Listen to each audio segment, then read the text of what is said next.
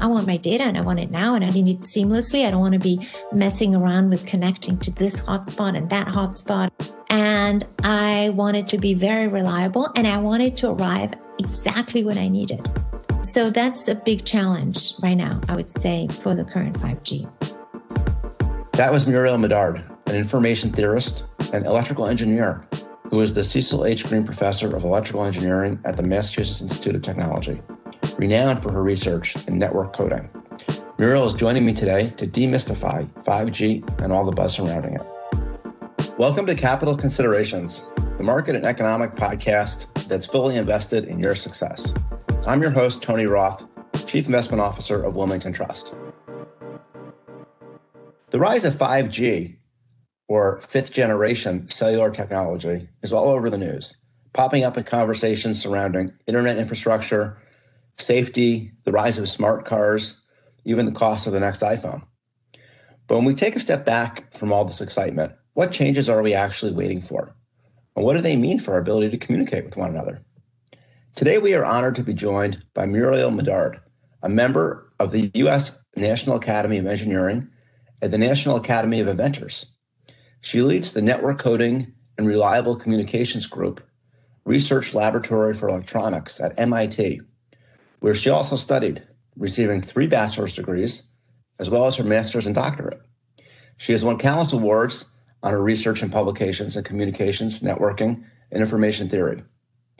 Dr. Medard, thank you so much for being here today. Thank you very much for having me, Tony. So, I want to remind listeners before we jump in that any information that Dr. Medard provides today is not investment advice. They are insights from an industry expert in the technology space. Dr. Medard, why don't we start with defining some terms? What exactly is 5G? Um, we had, of course, 3G, we had 4G. Isn't this just another incremental step forward in terms of the speed of our phones? It feels like this time it's a little bit different. People are more excited about 5G than they were about those prior generations. What's the difference this time? That's a very good question and one that I get very often, Tony. Uh, so, to some extent, 5G is indeed just what comes after 4. Um, but there are there are some differences between the transition from 4G uh, to 5G relative to the transition, say, from 2 to 3G or 3 to 4G. Um, I'd like to start a little bit with a differentiation between the formal versus the informal definition. Let me start with the formal one because it's a little easier. So 5G is the next generation of uh, standards for what we would call mobile or often cellular telephony. Within that, there is a body uh, called 3GPP, uh, which is formed of uh, major players in the current uh, mobile world, uh, particularly cellular world, and then they got together and they agreed to some standards. There's a different version of 5G, which is what I'm going to call the informal definition. And I think the informal definition is what has a lot of people excited, as you mentioned. And that's a definition where you have truly ubiquitous communications seamless with very low delay, what's often called URLLC or ultra reliable low latency communications. So something where you might be able to have services such as uh, haptic communications around being able to have remote feeling or, you know, maybe at a somewhat uh, closer term, uh, very uh, accurate robotics or automotive, uh, sort of really critical, uh, mission critical infrastructure style services uh, that are supported by, by 5G. So what this means is to some extent, uh, both a matter of looking currently at the kinds of services that are being uh, that are being offered, often with just higher bandwidth, better throughputs, uh, and also looking at the future with the kinds of services that people are hoping for or predicting, such as helping with self-driving cars, uh, helping in healthcare, et cetera, et cetera. So, using a using a car metaphor, perhaps you know, maybe 2G was a 10 mile an hour car and, and 3G was a 30 mile an hour car and 4G was a 40 mile an hour car. 5G is almost like a 150 mile an hour car, and it's one that goes from zero to 60 in two seconds. Um, is, is something like that. It's really a quantum leap, if you will, not just in speed, but in, in this idea of latency. Well, it's it's interesting. That's definitely the the hope. Uh, but actually, you, you know, you're bringing up the the speed as a really really good comparison because you know if you think of roads, it's not just about speed when you make roads, you don't just want the roads to allow for high speed. You also want them to have enough lanes. You also want to be enough of the ro- of roads uh, such that you have a good network, a good connectivity, uh, so that you don't have you know areas that are really difficult to get to, or you have to use basically uh, a gravel path to to uh, to reach. So it it is very much something where you're trying to expand the type of transportation so that you can have pretty wide roads everywhere. Uh, and a lot of that has to do, for instance, with uh, expanding things like uh, the spectrum uh, that you use. So, uh, uh, mobile telephony uses uses spectrum, as does, say, Wi-Fi one of the things, for instance, that makes uh, 5G special is that if you look at the standards, it's the first standard with 3GPP is saying, well, you know, we realize that you're also going to be using non 3GPP technologies, which really stands in mostly for Wi Fi. Now, what's happening, for instance, when you look uh, at, at Spectrum uh, with 5G, um, many of your the listeners will have heard that you know there, there has recently been, for instance, uh, an auction, which I think brought you know close to 90 billion dollars. So we're talking about major, major money in terms of people securing rights to spectrum. But you know, some of the spectrum that's being used is at very, very high frequencies basically you can think of spectrum as just you know notes on a piano and we've been working all around the same octaves. And there's some octaves at really really high frequencies that we haven't really been using and those are tricky octaves. Going back to the comparison to roads you know have a lot of space on those roads but it's you know it's full of potholes and they're hmm. really really difficult to travel on so I want to ask a bit more about these standards because as a layperson and as a consumer, one of the things that's been frustrating is I've read a few articles over the over the years, last year or so. The idea of this 3GPP would suggest that there is, for the first time, some type of uniformity in what you get when people say they're offering a 5G service. But from what I've read, it seems like there are different levels of 5G, and everyone claims to have the best 5G, which is different than everybody else's 5G. So, what's the reality around 5G? Is it really the case that if I have quote unquote 5G on my phone, it's really 5G? I think that you make a really good point, Tony, which is uh, 5G is a lot messier and a lot more heterogeneous than the previous versions. I'll give you an example going back to that piano analogy. You know, if you think of what was going on in 4G, pretty much everybody was working over roughly the same octaves. Even more that the case in 3G. Now, when you're looking at 5G, it's like people are not even all using a piano, right? Everybody's using different instruments. And strictly speaking, it is 5G. It's all under the same umbrella. Uh, but in practice, you're looking at really, very different technologies with uh, super different performances and also very different costs of deployment. I mentioned those high frequencies, you know, the, the piano octaves at these really high frequencies. Um, what happens is uh, just like you do when, when you're playing an instrument, you notice that the very, very extremely high frequencies are not going to carry quite as far, right? But it's, uh, you know, if you hear, say, a car with a radio on some distance away, you pretty much only hear the bass, right? The boom, boom, boom. It's not because the music is all bass. Uh, it's because that travels further. Those lower frequencies travel further. Some carriers are deploying 5G at very high frequencies, which means that because it doesn't travel as far, you may need to do different deployments of, uh, of hardware. Some of them have actually gone to lower frequencies than what we saw in 4G. Uh, and all of them are using a whole lot of Wi Fi even your current 4G service, I would hazard to guess, Tony, that you know you you use your phone uh, with Wi-Fi more than you actually use it with your 4G carrier. So let me ask about that, and I think that that's that part of it seems sort of intuitive to me if I have it right, which is that when you say they're actually using Wi-Fi, I'm sitting in my home and I'm talking on my phone on a call with you today, Muriel. Uh, you don't mind if I call you Muriel? I know because we've already spoken several times. Okay, thank you.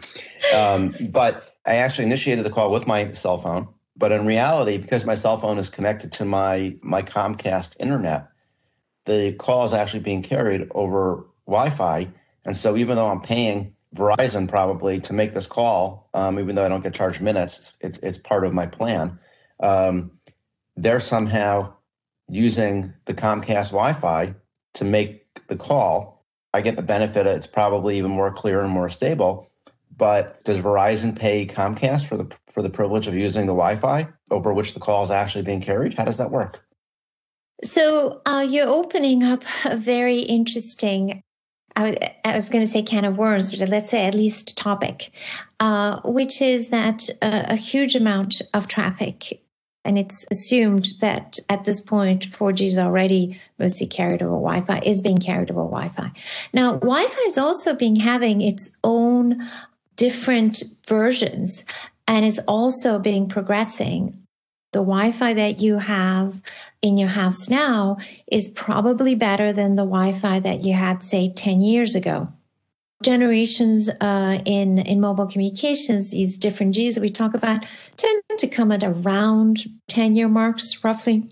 Used to be to a large extent that it was kind of tied to retiring equipment you know sort of the the obsolescence of, of, of equipment or you know the basically you had fully amortized your equipment. It was time to to buy some new equipment. And in previous incarnations uh, of the telecoms industry there were some really uh, strong uh, regulatory reasons why uh, upgrading equipment very often was was actually beneficial. But um, the Wi-Fi industry has also been uh, progressing. That one is not at all uh, under the purview of uh, of uh, 3GPP. So 3GPP, as I mentioned, is is really a very closed club. So Wi-Fi is actually run by uh, IEEE. I am it's the Institute of uh, uh, Electrical and Electronics Engineers.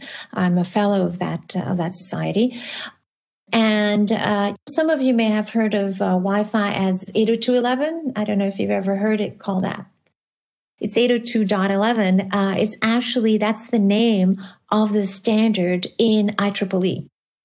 So is 5G, I know there are different versions of it as we've discussed, is 5G essentially as fast as 802.11, you know, the average 5G, so that if I am in home and I'm on the Wi-Fi, but then I migrate someplace else that doesn't have access to Wi-Fi, my device will automatically switch to 5G and I'll experience a similar level of speed and bandwidth that I would have if I was home connected to my Wi-Fi. Because if that were the case, I could understand why 5G would be so important because it would be essentially providing the quality of connectivity that I have when I'm sitting at my home on Wi-Fi much more broadly.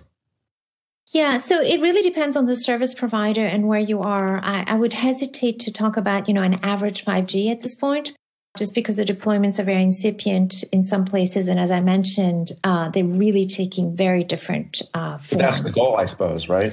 That is the goal, yeah. I, I should mention, you know, a really interesting development in Wi Fi, which was announced, but it was funny. I barely saw it mentioned in the news. And to me, it was it looked like such, just such a big deal and potentially uh, very um, impactful uh, in, in, terms of, uh, of technology was that so basically, what happens is there is a Wi-Fi alliance uh, formed of uh, multiple companies, and then they come up with, in effect, if you will, sort of a recommendation, and then it's IEEE that I mentioned before that really sort of pulls it together and cleans it up. Uh, and the Wi-Fi alliance works pretty fast. I would say generally much faster than 3GPP. And they actually went ahead and said, hey, you know, we, we want to allow roaming. So, what would roaming mean? It would mean actually that you could not have to do the really clunky current signing in all the time when you go from one Wi-Fi hotspot to another, uh, and that you would have roaming in the same way that you have roaming with your phone.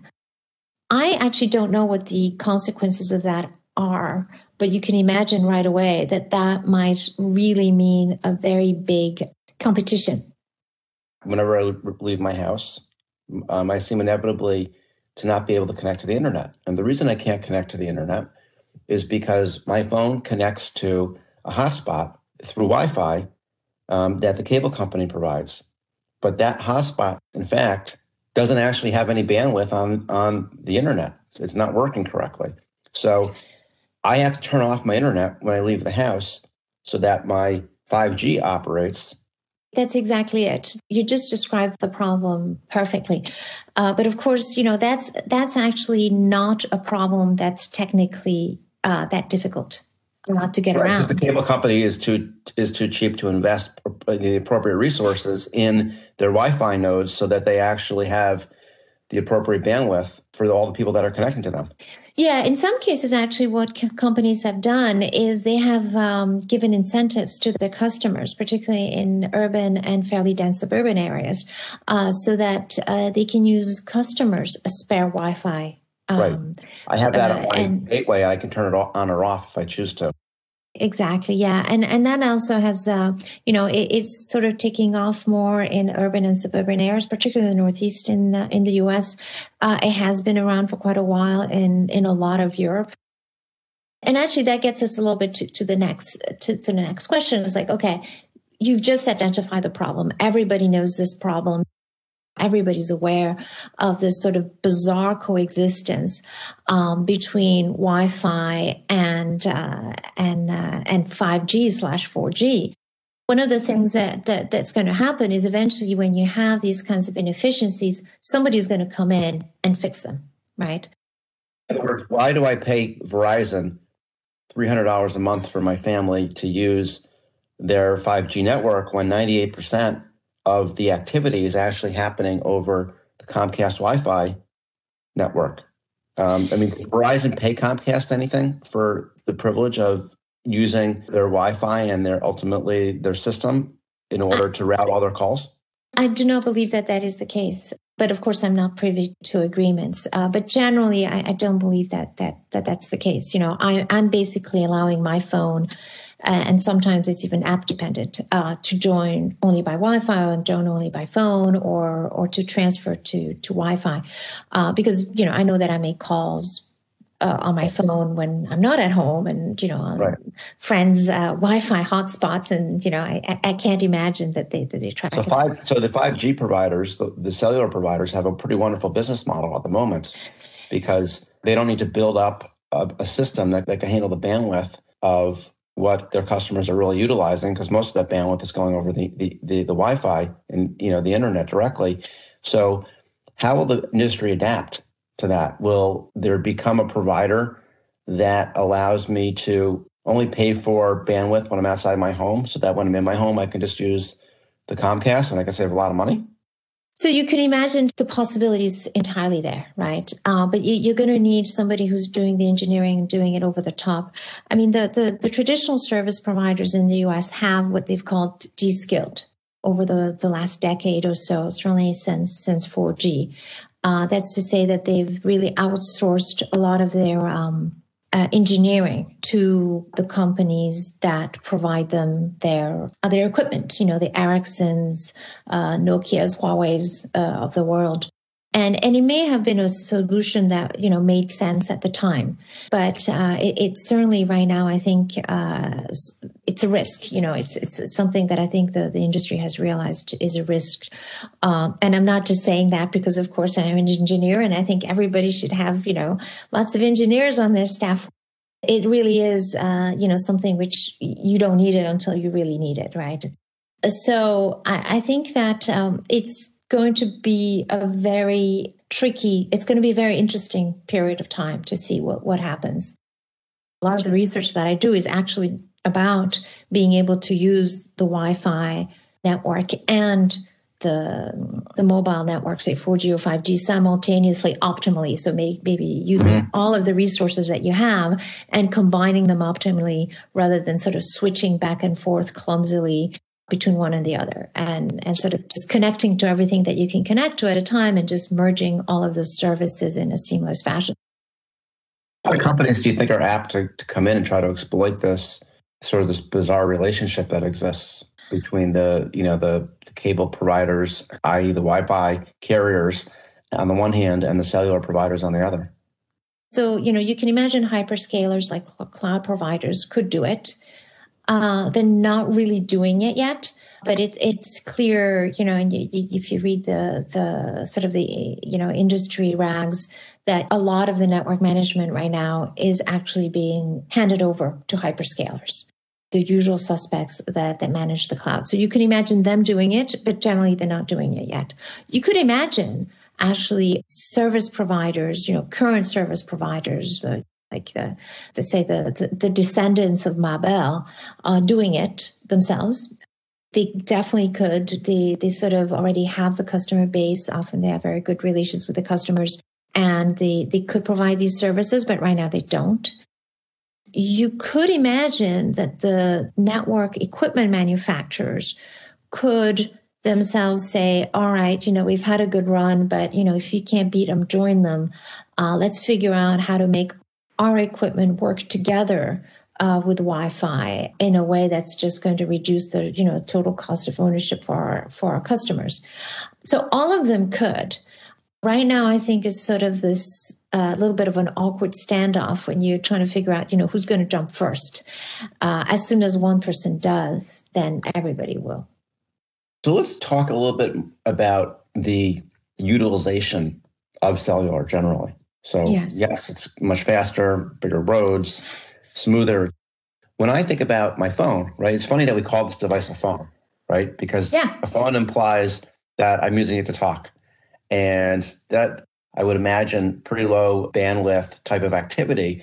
And maybe I used to surf the internet. And so, you know, as a layperson at the surface, I would sort of think, well, is it really that big a deal? Is all this that big a deal? All I'm doing is t- having a few conversations. I'm, I'm, I'm surfing the internet and I'm sending a few texts. But then when I think about it more, I realize that, well, I'm doing more than that. I have home cameras that I tap into. Right. And even if I'm not um, at home and I'm actually using the cellular, I might just leave it turned on for a while and poor Verizon has to pay for all that bandwidth utilization when I'm not even paying attention to it. And there's the whole idea of self-driving cars that they they need to be connected to a network in order to not crash. So, what are the industries and areas that you know away from the actual cellular providers that are going to be able to reach that critical point and, and, and change our lives by offering new capabilities and new services on the back of this very big bandwidth mobile data capability? That's a really good question, Tony. And and actually this this will take me to a question of then what is speed? Okay, we've been talking about speed right now, sort of comparing it to cars. I'll use a different analogy if you if you'll allow me to to change uh, change metaphors. And a lot of your listeners may be more familiar with that. You know, during during this whole pandemic, staying at home, a lot of people started say, you know, ordering meal services, right? So if you think of uh, ordering, you know, your meals uh, at home, you say you order 52 weeks of meals for a year, right? So insufficient rate would mean that you didn't get 52 weeks worth of food. Okay. Speed is different. You know, if somebody delivers you 52 weeks worth of food, but they only deliver it to you, say, every four weeks, then what happens is you did get enough food. Let's say you got enough data, but a lot of it is old by the time you get to the end of the, the fourth week. And that goes back to this new desideratum in 5G that I was mentioning at the beginning of our chat of ultra reliable, low latency communications. But this low latency means that it also has to get there quickly enough, right? Suppose I, I need some data if I want to say play a game or watch a movie, I only need so much data. Now, I still need maybe a lot of data, but you know, I don't need an infinite amount of data. I really need it to get there on time. Or if you're driving a car, you don't need infinite amounts of bandwidth. You do need the stuff to get there on time. And so, uh, a lot of the schemes actually that traditional 4G and even 5G to a large extent have been using are good at doing the reliability part, but they do it at the cost of putting lots and lots and lots of redundancy. Mm-hmm. Uh, and that really hits you on the delay part. So that has been a really big problem. Uh, for the way I would say for 5G is being done now. So Uh, this gets back to what we said at the very beginning. What's the difference between actually, you know, what's happening in standards versus this sort of informal definition of 5G, which is, hey, you know, I want my data and I want it now need it seamlessly. I don't want to be messing around with connecting to this hotspot and that hotspot. And I want it to be very reliable and I want it to arrive exactly when I need it. So that's a big challenge right now, I would say, for the current 5G. So, what are the areas of the economy that are going to be the biggest beneficiaries once the 5G gets you know fully built out and, and meets its promise, if you will, from a, a data standpoint? Is it self-driving cars? Is it the electrical grid? What are the areas that we should be looking at, just generically, you know, as investors thinking about what areas of the economy are really set to benefit in the years to come as a result of the advent of this you know massively powerful data network that is still in the beginning stages. Yeah. So i would say i'm not quite sure how 5g is going to look okay? I believe the informal definition of 5g will happen. Whether it happens largely because of the 5g that 3gpp has worked on or only very partially. I think time will tell. So I want to be very careful when we talk about 5G. I'm really talking about the informal definition of 5G. One of the big drivers of traffic right now, actually, is uh, not necessarily so much new applications, but is data due to machine learning. So analytics, a huge amount of analytics are actually creating the majority of the traffic increase. So this is not from customers or new services coming on. That's not where the bulk of the traffic is coming. Is it financial analytics? Is it healthcare analytics? Is it social media analytics?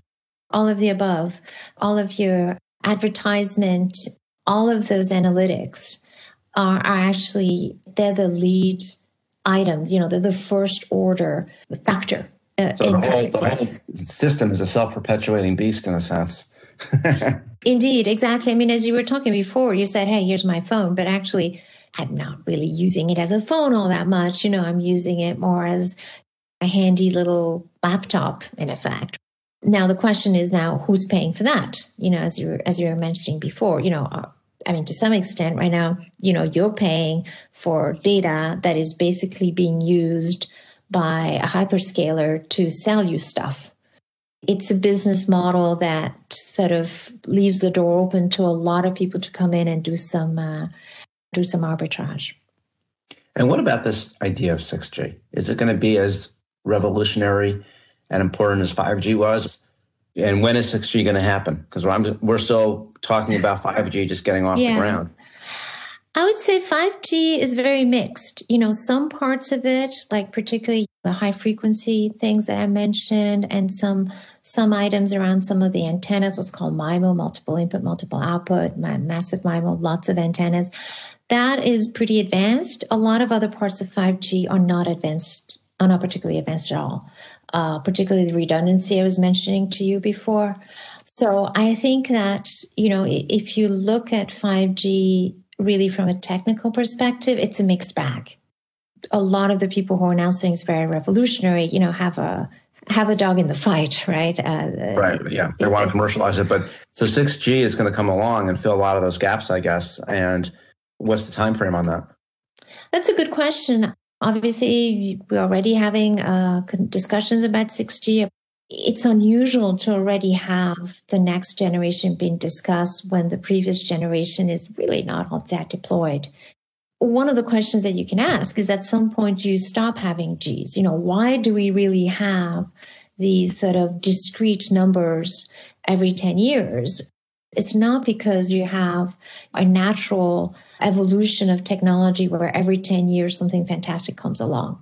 And I think, you know, one of the things to remember about 5G is that this has been a network equipment manufacturer push. This was not a pull from the, the network service providers. Okay. So the network service providers were not screaming for this by and large. Sure, they always wanted some improvements, but they were not asking for the next generation. They weren't saying, you know, our, our, our customers are screaming for this or that or the other. You know, the network equipment provider said, hey, it's time for the next G and you guys should be buying it. And what about you've used a term around 5G in our previous conversations, Muriel, about the idea of this being a generation that's vertically integrated. What does that mean?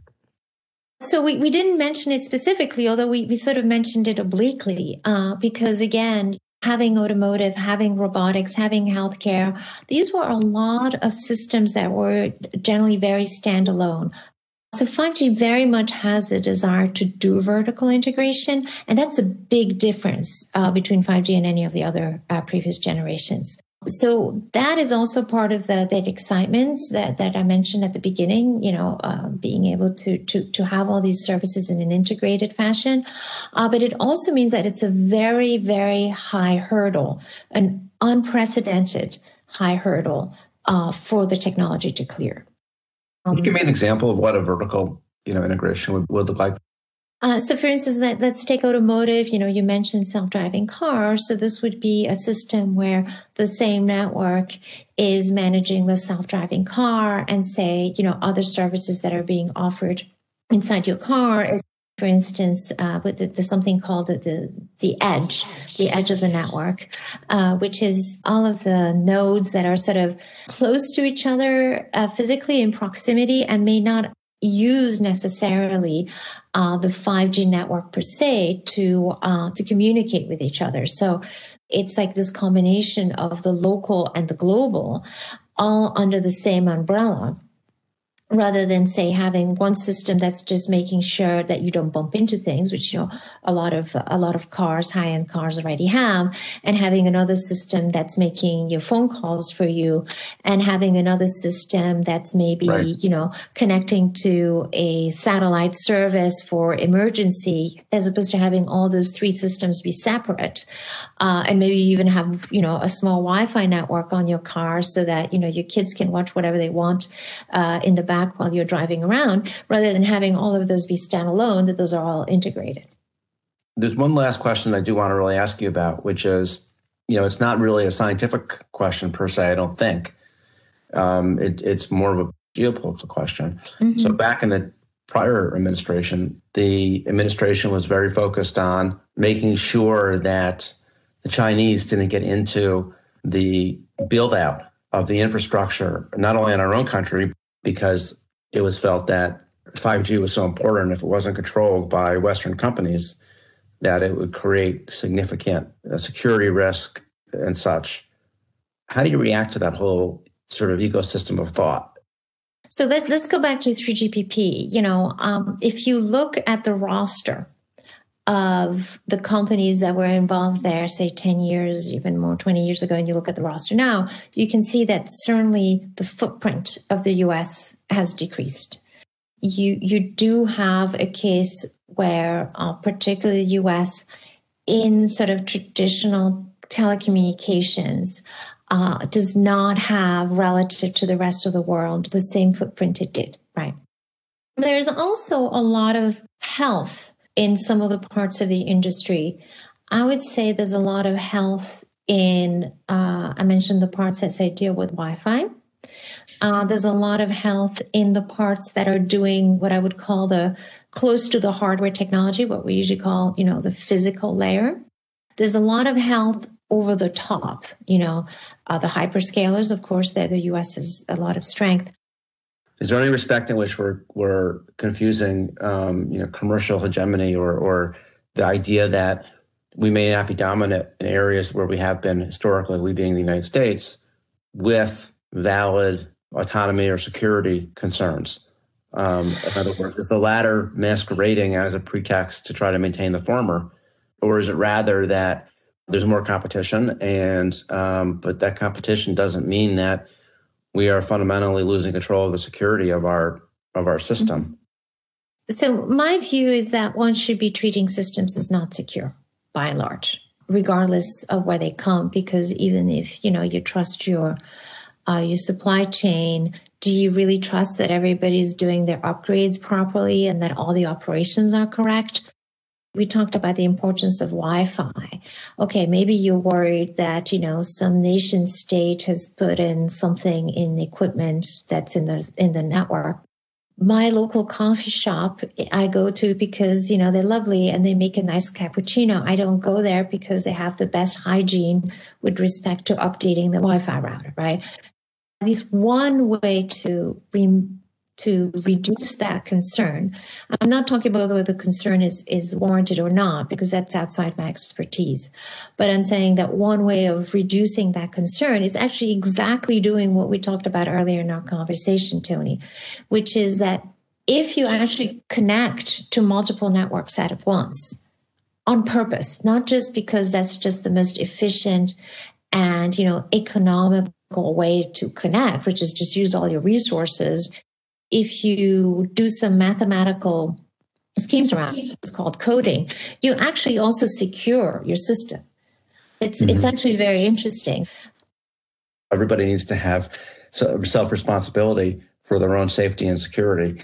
Um, they shouldn't rely on the system. They shouldn't rely on the system. They, they really need to be proactive in this environment of ransomware and and the fact that you know, more and more of what we do in our lives, in fact, indeed invokes data and the transfer of data. And it just means that this is even more important because we're more reliant on the, the safety of, of that data. I think service providers need to be responsible for providing this. Uh, I, I, don't think this is something that you can expect customers to be doing this. But I think service providers, whether they're the current ones or the ones that will emerge on top, if if the current service providers don't keep up, which, like I said, I think they can, uh, but they, they will need to hurry up. Um, that uh, that that would be their that that will be for them to do. You know, I think that that that should be part of the the reliability. If you want to be vertically integrated and you really want to be part of the critical service infrastructure, then I think you need to to to provide that level of security. That I think those go hand in hand. Mm, fascinating. Well, we're going to have to leave it there because we're out of time. But just terrific insights. Let me try to summarize, as I always do at the end of the episode, three key takeaways for us. I think I'd start with the idea that there's more to 5G than meets the eye, if you will, which is to say that 5G is not just about speed, it's not just about latency, it's about a whole ecosystem of carrying data that meshes with, with another ecosystem that's critical, which is Wi Fi. The interaction between those two spheres is quite critical in understanding where the commercial opportunities are going to be going forward. As in fact, we see one borrow from the other and rely on the other in such deep and profound ways. And so 5G can't really be understood in isolation. It needs to be really understood as it relates side by side to, Wi Fi. Second thing is that we've talked a little bit about this idea of vertical integration, um, the idea that 5G is a system that allows for a much more complete delivery of, a, of an ecosystem of data management in a sense, but it also creates a lot of risks around security and around dependency on service providers, et cetera. And it's really important that we hold those service providers accountable for the safety and security of data. So that's a complex equation of ideas there I'm putting together. But as the 5G providers become more important and, and, do more things for us in an integrated way, it also creates more risk for us. And we need to make sure we manage those risks and we demand a lot of, of those service providers in that way. And then lastly, I would say that the investment implications for 5G are, are indeed far reaching. It's not just the relationship between the cellular and the Wi Fi providers. Obviously, there'll, there'll be more reliance on them as we use more data, and there's more investment opportunity potentially in those core providers. But even beyond that, when we think about industries like self driving cars and healthcare and, and, and big data and analytics that all use these rails, if you will, um, of, of data, or, or, security companies that provide the right kind of security that may not be provided by the service providers today and need to be overlaid. And, and these are opportunities that we as investors are thinking about every day as we build out portfolios. So, Muriel, I want to thank you again for your terrific insights. We could have just gone on and on today, but I really enjoyed the conversation. Thank you. So have I, Tony. I really appreciate the, the the discussion. Really appreciate the invitation, and I really had fun talking to you. Thank you so much. Uh, I encourage all of our listeners to visit wilmingtontrust.com for a roundup of all of our latest investment and planning ideas. And you can subscribe to Capital Considerations on Apple Podcasts, Spotify, Stitcher, or your favorite podcast channel to ensure you get updates on future episodes. This podcast is for information purposes only and is not intended as an offer or solicitation for the sale of any financial product or service or recommendation or determination that any investment strategy is suitable for a specific investor. Investors should seek financial advice regarding the suitability of any investment strategy based on the investor's objectives, financial situation, and particular needs. The information on Wilmington Trust's capital considerations with Tony Roth has been obtained from sources believed to be reliable, but its accuracy and completeness are not guaranteed.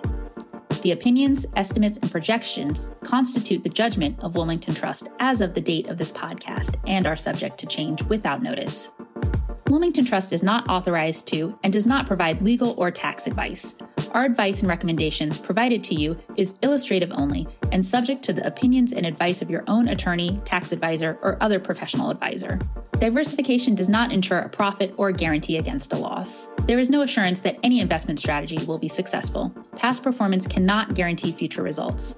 Investing involves a risk, and you may incur a profit or a loss. Any reference to company names mentioned in the podcast should not be constructed as investment advice or investment recommendations of those companies. Facts and views presented in this report have not been reviewed by and may not reflect information known to professionals in other business areas of Wilmington Trust or M&T Bank, and may provide to seek to provide financial services to entities referred to in this report. M&T Bank and Wilmington Trust have established information barriers between their various business groups. As a result, M&T Bank and Wilmington Trust do not disclose certain client relationships or compensation received from such entities in their reports. Investment products are not insured by the FDIC or any other governmental agency, are not deposits of or other obligations of or guaranteed by Wilmington Trust, M&T Bank, or any other bank or entity, and are subject to risk, including a possible loss of the principal amount invested. Wilmington Trust is a registered service mark used in connection with various fiduciary and non-fiduciary services offered by certain subsidiaries of M&T Bank Corporation, including, but not limited to, Manufacturers and Traders Trust Company, M&T Bank, Wilmington Trust Company, WTC, operating in Delaware only, Wilmington Trust NA, WTNA, Wilmington Trust Investment Advisors Inc., WTIA, Wilmington Funds Management Corporation, WFMC, and Wilmington Trust Investment Management LLC, WTIM. Such services include trustee, custodial agency, investment management, and other services. International corporate and institutional services are offered through M&T Bank Corporation's international subsidiaries. Loans, credit cards, retail and business deposits, and other business and personal banking services and products are offered by M&T Bank, member FDIC. 2021 M&T Bank Corporation and its subsidiaries, all rights reserved. Private market investments are only available to investors that meet the U.S. Securities and Exchange Commission's definitions of qualified purchaser and accredited investor.